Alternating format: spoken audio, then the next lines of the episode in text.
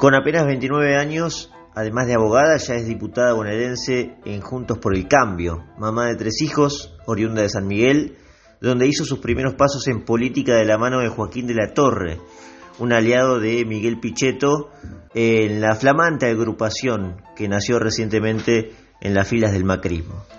En 2019, y con el pañuelo serrestre aferrado a su muñeca, fue electa para ocupar un lugar en la legislatura de la provincia de Buenos Aires. Estamos hablando, como ya vieron en el título, de Catalina Huitrago, una de las jóvenes promesas políticas que busca defender los valores conservadores y de familia tradicional y que vamos a conocer hoy aquí en Politinomics.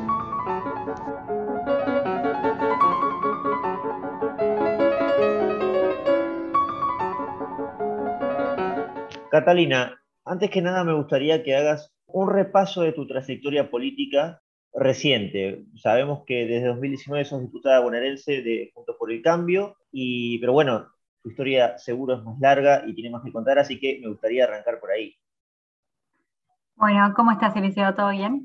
Eh, sí, yo tengo 29 años eh, y arranqué, en realidad de chicas del colegio, eh, siempre tuve una inclinación hacia, hacia, lo político, hacia lo público, y arranqué ya en los últimos años con un grupo de estudios y donde íbamos conociendo a distintos actores locales de la política local, yo soy de San Miguel. Eh, así que bueno, ahí arranqué un poco mi camino conociendo a, los distintos actores y demás.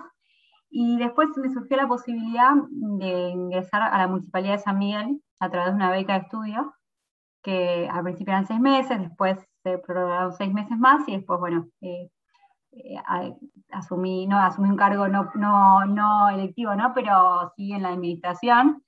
Eh, y ahí fui pasando por distintas áreas. La verdad que estuvo buenísimo el hecho de haber arrancado tan chica y con una beca, porque uno eh, va pasando por muchas áreas, va conociendo mucho. así que mm, después cuando Joaquín de la Torre, que en su momento era intendente, asumió como ministro de gobierno, yo me fui a vivir a Mar de Plata, eh, haciendo un trabajo encomendado por él, con mi marido, que también lo conocía ahí en la municipalidad, hoy secretario de Hacienda, y estuvimos ahí un año trabajando ahí en la gestión, en su momento era el intendente de Arroyo, estuvimos dando una mano con algunos temas, y después asumí como jefe de gabinete del Ministerio de Gobierno, hasta que asumí como diputada en 2019. Ese es más o menos mi recorrido. De profesión soy abogada, perdón, asumís en el Ministerio de Gobierno en provincia en el momento que gobierna Vidal, ¿correcto? Exactamente, sí. Durante la gestión de María Eugenia Vidal. Joaquín asumió el ministerio, si no me equivoco, en el 2017, en gobierno, en, el 16 en producción y después en gobierno. Sí, el primer trabajo que hice ahí fue en Mar del Plata y después eh, en la jefatura de gabinete del ministerio. Y llegás en 2019 a la legislatura bonaerense. Exactamente. Conjuntos, por el cambio, ¿no? Conjuntos por el Cambio, representando a la primera sección electoral, que es eh, el lugar donde se encuentra San Miguel. Correcto, bien. Ideológicamente, ¿cómo te definís, Catalina? Qué pregunta, difícil. Eh, a ver, ideológicamente. Nosotros, yo fui formada en, en, el peronismo, ¿no? Joaquín viene del peronismo. Eh, y fui formada en peronismo. Me considero una peronista del peronismo más ortodoxo, de un peronismo humanista y cristiano, ¿no? Yo creo que sobre esas son por ahí las palabras que más caracterizan mi manera de pensar, de ver la realidad y las ideas eh, que nosotros vamos proponiendo y que fuimos proponiendo a lo largo de estos años en la gestión eh, del municipio, ¿no? han sido inspiradas sobre todo por, por esos dos ejes, ¿no? Eh, así que bueno, de ahí no sé si tu pregunta viene si izquierda o derecha, pero saca sus conclusiones. Humanista y cristiano. Ok, ok. Eh, podríamos hablar un montón de ramas ideológicas y además dentro del peronismo, como sabrás. Eh, Exactamente. recién dijiste de la rama humanista y cristiana. Ahora sigo por, por, por algunos temas que tenemos que charlar y mucho, pero cuando hablas de la rama cristiana del peronismo, y yo pienso en Perón y pienso en eh, el, quiebre que tiene Perón con la Iglesia Católica, y creo que nunca se vuelve a unir, como estuvo en el primer mandato por lo menos. ¿Qué, visión tenés de, eso en particular? Y bueno, un poco eh, cuando hice referencia a lo que fue el primer peronismo me refería a eso, ¿no? Indudablemente ahí hubo algo, eh, en un momento se quebró, y ya ahí te diría que donde yo pierdo por ahí la identificación con lo que ha provocado eso, sí, yo creo y sostengo, y realmente, ya te digo, esas son, eso fue lo que ha inspirado nuestras políticas públicas en San Miguel, que aunque falta un montón, de cosas para hacer, en muchas hemos tenido grandes resultados. Eh, entonces, bueno, eh, creo que esas ideas fundamentales de lo que es la doctrina que fundó el peronismo eh, van, van por ese lado. Después, sí, creo que fueron cambiando las cosas y bueno, como bien dijiste, llegamos hoy a un peronismo que tenés una amplia variedad de ofertas muy distintas y hasta te diría antagónicas a lo que yo estoy planteando hoy, ¿no? Claro, claro, es muy difícil analizar el peronismo, ¿no? De, qué, qué color tiene, es muy complicado. Ahora, uno de los colores que vos sí marcás, eh, Catalina, desde... Perdón, por eso yo te marco mucho, hago mucho hincapié en, lo que es la doctrina y por ahí no en... Yo no te hablé de Perón, sino te hablé de la doctrina, ¿no? Claro, claro. En, estas dos, en los dos pilares. Eh, justamente por esto. Y creo que hoy en la Argentina, un poco, además, creo que es un, entre comillas, un malo o esto de los personalismos tan fuertes, ¿no? y no se habla tanto de ideas, sino de políticos y de personas. Y la verdad que todo lo que hacemos y decimos es porque pensamos de determinada manera y hay algo que nos inspira, ¿no? Y está bueno como poder empezar a, creo que se está a poco, se está empezando a generar esta discusión de ideas más de fondo, sosteniendo a esos personajes tan fuertes que tenemos en nuestra política.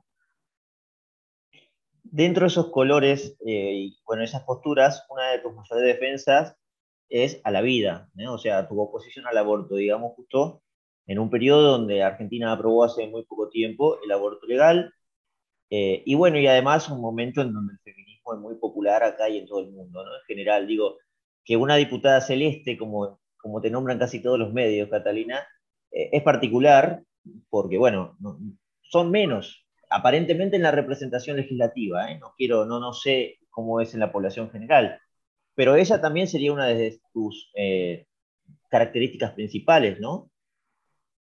Sí, bueno, un poco volviendo a esto del peronismo, digo, que han hecho bandera muchas compañeras mías en el recinto de, los dichos y de las ideas de Eva Perón, que era una gran defensora de la vida, ¿no? Eh, ha sido muy dura con el feminismo y ha sido muy férrea su defensa de la vida y de la concepción. Te diría que hasta Cristina Kirchner hasta cierto momento ha defendido em, la vida de la concepción. Sí, la verdad que yo, eh, bueno, yo soy mamá de tres, de tres chicos, eh, yo creo que el aborto, un poco, ¿no? Eh, esa discusión, cuando hablaba esto de que se está empezando a debatir ideas y detrás y, demás, pone en jaque esto, ¿no? ¿Qué concepción tenemos de la persona? Ideas más profundas. yo creo que ninguna vida vale más que otra. Creo que en Argentina bueno, los números de esta semana de la pobreza fueron tremendos. Eh, creo que hay una disociación muy importante entre la realidad y, los, el manejo de la política, ¿no? de lo, que debatimos por ahí los legisladores y luego hablamos los políticos. Creo que hay un montón de problemas relacionados con embarazos más vulnerables, con maternidades más vulnerables, pero de que de ninguna manera el aborto es una respuesta y una solución a esos problemas. Yo no soy feminista, pero yo me considero una gran defensora de la mujer. Yo mm, tengo 29, ya te dije, tengo tres hijos, me costó un montón recibirme, tardé nueve años en recibirme de abogada, siempre trabajé. Eh, creo y valoro mucho el rol de la mujer en la política y en todos los ámbitos como mujer. O sea, yo creo que nosotros podemos aportar cosas distintas a los hombres, igual de valiosas, pero distintas. Yo no me quiero parecer a los hombres, porque yo estoy muy contenta siendo mujer y creo que la posibilidad de dar vida es una de las cosas que nos diferencia y para mí es eh, una gran eh, virtud o una, un, regalo que tenemos las mujeres, ¿no? Que nos diferencia a los hombres. Y creo que eh, esto que te digo, que no somos, ninguna vida vale más que la otra, y que con el aborto no se soluciona nada. Y volviendo a las políticas públicas concretas, a la realidad, nosotros acá lo trabajamos hace mucho tiempo al, al tema del aborto y más que nada al acompañar a la mujer en situaciones de vulnerabilidad y hemos tenido unos resultados increíbles y creo que hemos logrado revertir situaciones de fondo, muy, muy complicadas, ¿no? Que con el aborto se empeoran. Entonces yo creo que esto, el aborto es un ataque a la mujer, en definitiva. Eh, así que em, eh, defiendo a la mujer, defiendo la vida y nada, estoy como puse cuando el día que fui a firmar, me propuse ser la voz de todas aquellas mujeres y todos esos bebitos que no tienen voz. ¿Por qué pensás que se aprobó el aborto en, el momento que se aprobó? Digo, en, 2018 parecía que, bueno, se debatió, perdió la postura verde, listo, fin. Y bueno, inmediatamente, muy poco tiempo pasó, se volvió a votar. Y esta vez con el peronismo, seguramente vos tendrás tus diferencias ahí en el poder. Pero bueno, una de esas ramas, ellos se dicen ser peronistas, no, no puedo hacer otra cosa ahí, Catalina. Pero ¿por qué en ese momento? ¿Por qué en este momento? Además, fines de 2020, en un contexto donde los temas eran otros, ¿no? Bueno, yo creo que justamente, no sé si recordás la apertura de las sesiones del año legislativo 2019, 2020, perdón, fue una de las grandes promesas que hizo Alberto, ¿no? Yo creo que Alberto a fin de año se encontró con que no solamente no había podido cumplir con nada, sino que eh, iba todo para atrás y que de esta manera, yo creo que ahí también el planteo y más allá de lo ideológico, como oposición, le, le dieron como un poroto importante, ¿no? porque le dieron la excusa para festejar algo en el año. Yo creo que de ahí viene el apuro, él sabía que contaba con el apoyo de gran parte de la oposición, como, como se vio finalmente en la votación, pero lo impulsó con mucho ímpetu, yo creo que por ese motivo justamente. Era lo único que podía mostrar que había cumplido en el año tan especial que fue. Ahora, Em, vos estás dentro de Juntos por el Cambio, Catalina. Mira, esta pregunta se la hice igualmente a, Francisco Sánchez, un diputado nacional que también está, por Neuquén, que también está en Juntos por el Cambio. Y bueno, mostraba su, molestia, su molestia porque su partido, su lugar, él está en un lugar que aprobó finalmente, está bien, con, con diferencias, ¿no? Juntos por el Cambio es un espacio donde hay muchas diferencias en ese tema, pero como vos decías, se le dio el triunfo al oficialismo y además aprobando un tema tan delicado. Eh, ¿Qué sentiste vos en ese momento cuando tus propios compañeros de Juntos por el Cambio le daban eso a Alberto Fernández y además aprobaban algo tan delicado como el aborto? Bueno, para mí, eh, más allá del partido político, eh, fue una gran desilusión, ¿no?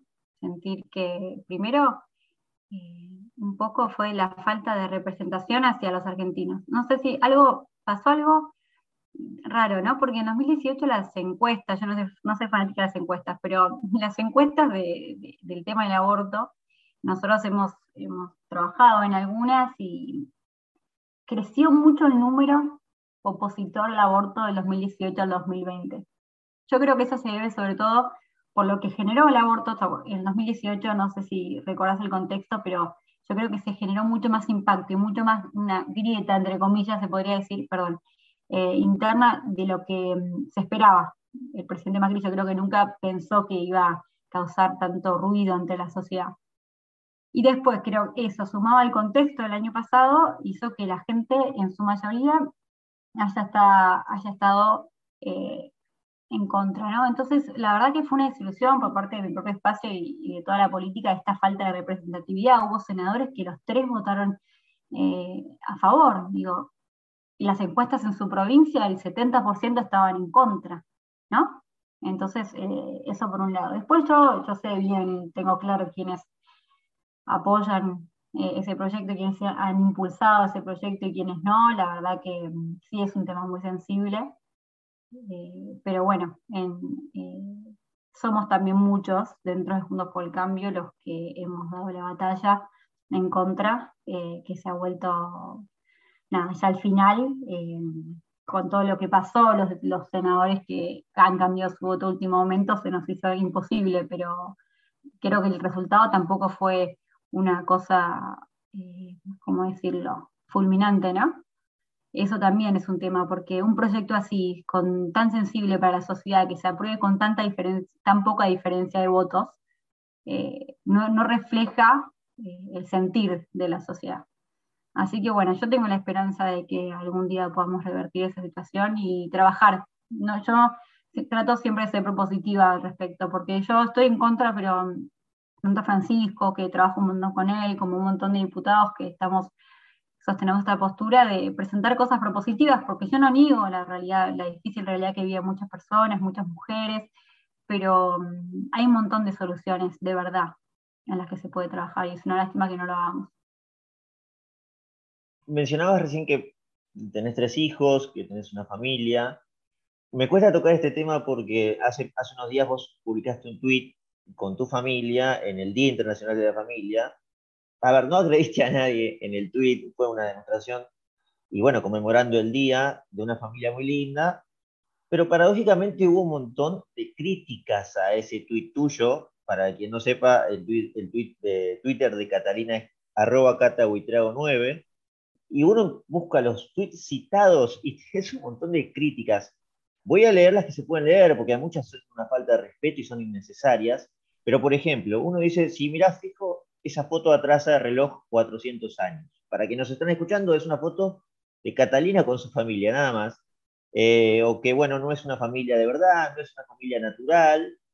Incluso gente de dentro de Juntos por el Cambio, vuelvo a mencionarte esta cuestión, te criticó esta, esta foto como que, bueno, querés imponer una, una, una imagen de familia. Bueno, vos sabrás, Catalina, todas esas críticas en general.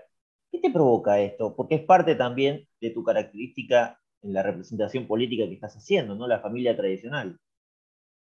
Sí, la verdad te digo, eh, yo cuando subí la foto, tal y como decís, subí una foto de mi familia y hablé del día de la familia, agarré, yo los fines de semana trato de no, tocar el celular porque para estar con los chicos, concentrarme al 100 en eso, cuando lo agarré no podía creerlo, no, esperaba que, que se arme ese revuelo.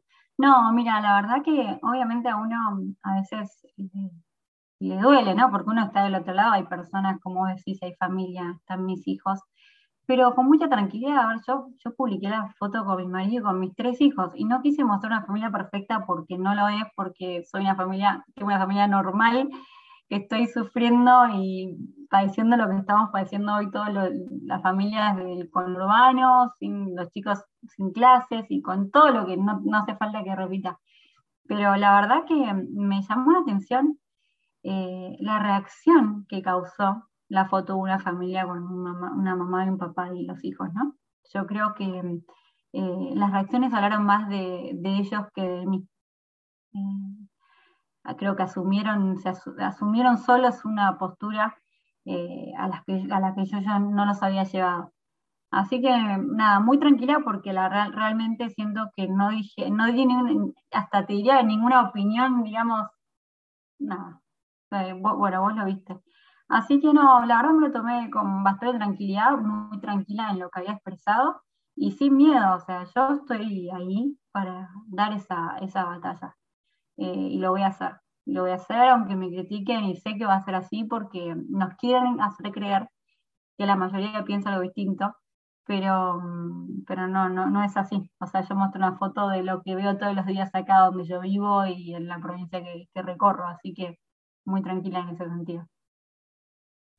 Bueno, quien conoce San Miguel también sabrá que es un lugar muy de familia tradicional, pero bueno, cuando recorremos las capitales y demás las ciudades, eso no se ve mucho ya, Catalina, ¿no? No sé qué vos tendrás muy claro la situación de que no es, a ver, Hoy la normalidad es que las familias no estén tan unidas y que haya un padre solo, una madre sola, distintas variedades de familia por distintas situaciones, accidentales y a veces a propósito también, ¿no? Sí, yo creo que las críticas, eh, obviamente hay un montón de mamás que tienen que encarar eh, una familia sola, lo mismo que los padres, eh, eso no, lo pongo en duda y no quise mostrar que no era así, simplemente yo mostré la foto de mi familia pero yo creo que justamente lo que dijiste es muy interesante, lo de las grandes ciudades, ¿no? Y retomando un poco el tema del aborto, la postura del presidente, los porteños, como toda capital de un país, tienen una visión distinta a lo que es el interior. Y nosotros vivimos en la provincia. Y la realidad de la provincia es distinta a la de la capital. Nos estamos acostumbrando, yo creo que demasiado los bonaerenses, a que nos quieran imponer determinadas cuestiones de la capital que acá no las vivimos. Eh, ya te digo, te repito, yo veo mucho acá en el conurbano madres solas llevando adelante familias muy numerosas eh, y no quise desconocer esas realidades, ¿no? Eh, pero bueno, y más si vas al interior del país, es más todavía así. Pero bueno, también me parece importante, y también creo que hay una propaganda desde la capital y te diría que del mundo, ¿no? En contra de esas familias. Ayer muy interesante una noticia, no sé si la viste, de una actriz brasilera, que el título de la noticia era Odio ser mamá. Hoy la maternidad, la familia, está, es el foco de, críticas y, te hacen sentir que ser mamá o tener una familia es dejar tu vida de lado, es, y, y digo, bueno, ¿por qué no puedo mostrar una que la familia no es eso, que la familia es mucho más que eso, que, vale apostar por eso? Y que en definitiva necesitamos las familias para seguir existiendo como sociedad, ¿no? Como bien, como lo puse en, mi publicación. Así que yo creo que es eso, que desde la capital hay una visión de las cosas y unas ideas que no se condicen con, el resto del país. Volviendo a, la cuestión del peronismo, eh, que, hacías diferencia al principio, hace poco hubo un lanzamiento, de hecho, si no me equivoco, fue en San Miguel, de Miguel Pichetto junto a Joaquín de la Torre, del peronismo republicano. Creo que vos estuviste presente, Catalina, eh, o en Bellavista más precisamente. Sí, en Bellavista. Eh, eh, sí, en San Miguel fue ahí casi el límite con Moreno. ¿Qué, qué, te, ¿Qué, te, representa la aparición de Pichetto ahí? bueno, en ese lugar. ¿Por qué en ese lugar? ¿Por qué Pichetto eligió San Miguel, ese lugar? Y bueno, si coincide con, tu postura, porque tengo que recordar que Pichetto no sé si está a favor, está, a favor del aborto, me parece, Pichetto, o por lo menos se votó a favor. Bueno, lo primero, acá, bueno, Joaquín fue uno de los que también lanzó Joaquín de la Torre ese espacio y hemos sido anfitriones, digamos, por una cuestión, nada en particular. Eh, simplemente es uno de los integrantes fundadores de ese espacio entre Juntos por el Cambio y hemos recibido acá a Pichetto y a todos los que se han acercado al acto, eso por un lado. Y lo otro, sí, la verdad que yo con Pichetto comparto un montón de cosas. A ver, primero, yo hoy comparto espacio con Pichetto, ¿no? Lo que fue esto fue nosotros dentro de Juntos por el Cambio, eh, estamos como un poco atomizados los, peronistas, ¿no? Entonces fue una manera de decir, bueno, nosotros somos un grupo, estamos acá y estamos acá adentro. Eh, mostrar una unidad eh, y un espacio dentro de Juntos por el Cambio. con lo cual yo ya comparto espacio con él desde, desde que ingresamos ¿no? nosotros como espacio de, Joaquín a, a, Juntos por el Cambio. Y después sí, Pichetto tiene una postura muy distinta a la mía respecto a, al aborto y por ahí respecto a, algún otro tema de esa índole ideológico. Después también hay un montón de cosas con las que estoy de acuerdo. también su discurso es bastante disruptivo y yo concuerdo con algunas cosas, en estas fundamentales como el aborto no, la verdad que... Pero bueno, eh, fue lo que es lo que hoy, hoy estoy viendo entre Juntos por el Cambio, digamos, todavía la situación no ha cambiado en ese sentido. Mencionaste a la pasada un tema que, no puedo dejar de tocar que tiene que ver con las clases en provincia. Es una de las pocas provincias, el puñado de provincias que no está teniendo clases presenciales, ¿no? Por toda la cuestión que, ya sabemos de la pandemia y demás. ¿Cómo es el día a día para, para una familia o para en general, para el bonaerense en general, que no puede llevar a sus chicos a clases? Recientemente se conoció que Capital tuvo increíblemente menos cantidad de casos en este mes proporcional a Buenos Aires, ¿no? Capital tuvo clases presenciales. Está bien, con mil protocolos, por cierto, ¿no? Que son bastante, algunos son bastante exagerados, parece ser, pero ¿cómo es la situación en provincia y cómo se puede atacar en algún punto todo esto? Bueno, mira, la verdad que los números, como comentaba al principio cuando charlábamos de la pobreza infantil en la provincia de esta semana, son alarmantes, ¿no? 7 de cada 10 chicos del conurbano son pobres. Esos chicos, me atrevo a decir que menos del 20% ha tenido algún tipo de acceso a la conectividad. Con lo cual esos chicos hace un año y medio que no reciben nada. Porque yo no equiparo la virtualidad con la presencialidad porque una cosa no reemplaza a la otra, pero esos chicos ni siquiera recibieron virtualidad. No me llama la atención que haya más muertes en la provincia, porque esos chicos están en la calle, yo los veo todos los días, están en la calle sin barbijo, sin distanciamiento, sin protocolo, sin nada, eh, estaría mucho mejor en la escuela, porque en la escuela, las escuelas se han adaptado, los chicos se han adaptado, esto lo digo también como mamá, tan rápido se adaptaron a esa situación, porque volvieron tan contentos a las clases. Y todos iban con el barbijo, había protocolo y todo estaba mucho más resguardado. Hoy tenemos estos chicos en la calle, muertos de frío, sin comida, sin protocolos. Entonces creo que era, eh, es lógico que, que, hayamos muertos en la provincia que, que en la ciudad, ¿no? Eh, la verdad que el impacto es, eh, yo creo que en algunos ámbitos va a ser irreversible. los chicos de entre 5, 6 y 7 años se alfabetizan. Hay chicos que están en segundo grado, hicieron primer grado, no lo hicieron. O lo hicieron a una pantalla y los que tuvieron la posibilidad de hacerlo en una pantalla, hoy, yo hablo con muchas madres, esos chicos tienen problemas oftalmológicos. Los chicos ya no se pueden sentar más enfrente de una computadora. Yo creo que la situación en cuanto a la educación, me cuesta entender lo que me pasa y que, por ahí demuestro demasiado mi indignación, ¿no? Pero no puedo entender cómo los supermercados no cerraron nunca porque la gente tiene que comer. Los policías siguen trabajando porque tienen que seguir cuidándonos. Los médicos, por supuesto, siguen trabajando porque tienen que salvar vidas. ¿Cómo la educación no es considerada tan esencial como esas cosas? La sin educación no hay futuro, sin educación, a esos siete de los estás condenando para toda la vida. Entonces, realmente yo creo que mm, tenemos que seguir luchando como yo desde mi lugar como diputada, como mamá, para que los chicos vuelvan a las aulas, que sea lo, tienen que ser lo último en cerrar y lo primero en abrir. Eh, la, verdad que en ese sentido, em, no, se la nombra a la Agustina Vila, que es la responsable de la educación en la provincia no se la nombra, la gente no le conoce la cara. Estamos hablando de la provincia con mayor cantidad de escuelas cerradas. Y te tiro otro dato, hay escuelas que no abren en Moreno desde aquella explosión, y acá asumo parte de la responsabilidad porque nosotros éramos parte de la gestión de la provincia. Hay chicos en Moreno que no tienen clases desde 2018. Entonces, esos chicos, ¿vos qué les puedes pedir el día de mañana? Un chico que hace tres años no va a la escuela es gravísimo, es gravísima la situación en cuanto al tema educativo que estamos viviendo. Yo creo que es uno de nuestros grandes, grandes, grandes problemas a resolver hoy y eso que tenemos un montón. Bueno, a ver, el problema de provincia es que el gobernador está completamente decidido de que la escuela mata a los chicos, ¿no? O por lo menos es lo que ha expresado ahora. Desde, internamente, ¿no? Las intendencias que están en contra, por ejemplo, vos estás cerca de San Miguel, conoces el, tema en profundidad. ¿Hay algún vericueto judicial por el cual se podría, eh, se, podría intentar que las clases sean presenciales a pesar de lo que diga el gobernador? A ver, pero provincia de Buenos Aires es enorme, tiene... No, bueno, hay toda una discusión que es uno de los temas en los que hemos trabajado mucho en los últimos años, que es de competencias y autonomía municipales, ¿no?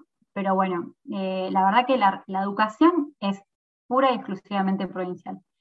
Nosotros, por ejemplo, y lo han hecho muchos municipios, nosotros tenemos, eh, por ejemplo, estos centros de primera infancia, que los chicos asisten ahí desde los 45 días hasta los 3 años, y cinco jardines infantes conveniados, o sea que son municipales.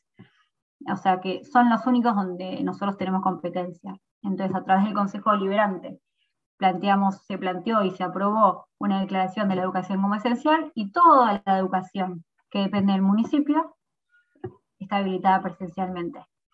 Eso es todo lo que podemos hacer como municipio, lamentablemente. Y después acompañar a los colegios que han presentado amparos, que bueno, todo lo que ha pasado ya hace un mes de la justicia y acompañar e impulsar. De hecho, justo nuestro intendente ha tenido una charla con el gobernador estos días, con todos los intendentes, donde planteó su postura y plantear la postura y contar esto de la realidad de lo que vemos todos los días en el territorio eh, porque él está sentado en La Plata y no está viendo lo que está pasando acá todos los días. Entonces, y él manda a sus hijos en la ciudad de Buenos Aires y sus hijos tienen clases.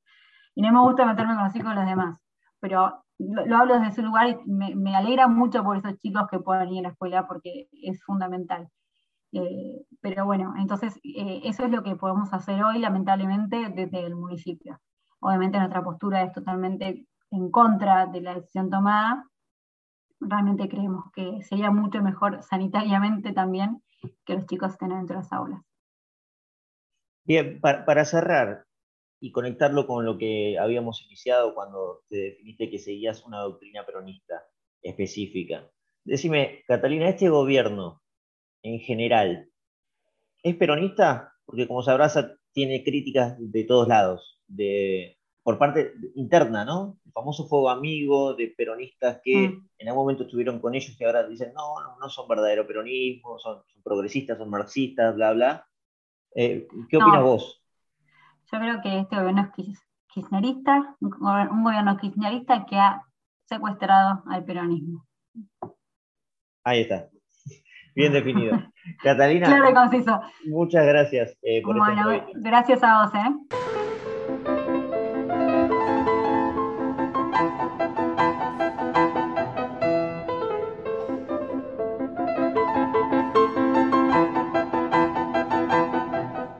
No es una novedad que dentro de Juntos por el Cambio haya un peronismo disidente, en este caso pro vida, de valores morales más clásicos y por supuesto opositor al gobierno actual.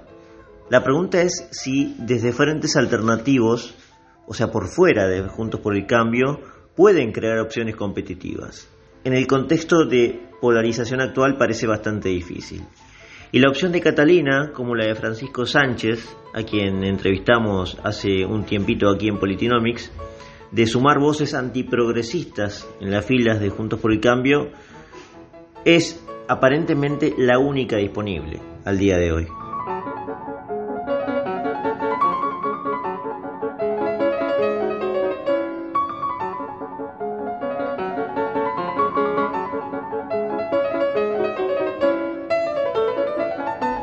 Si les gustó este episodio y disfrutan generalmente de Politinomics, los invito a que se suscriban en Spotify, Anchor, Google Podcast o la plataforma de audio que más les guste. También los invito a que se suscriban en mi canal de YouTube. Y si quieren me pueden seguir en Twitter también arroba eliseo-95. Nos estamos encontrando en un próximo episodio de Politinomics. Muchas gracias.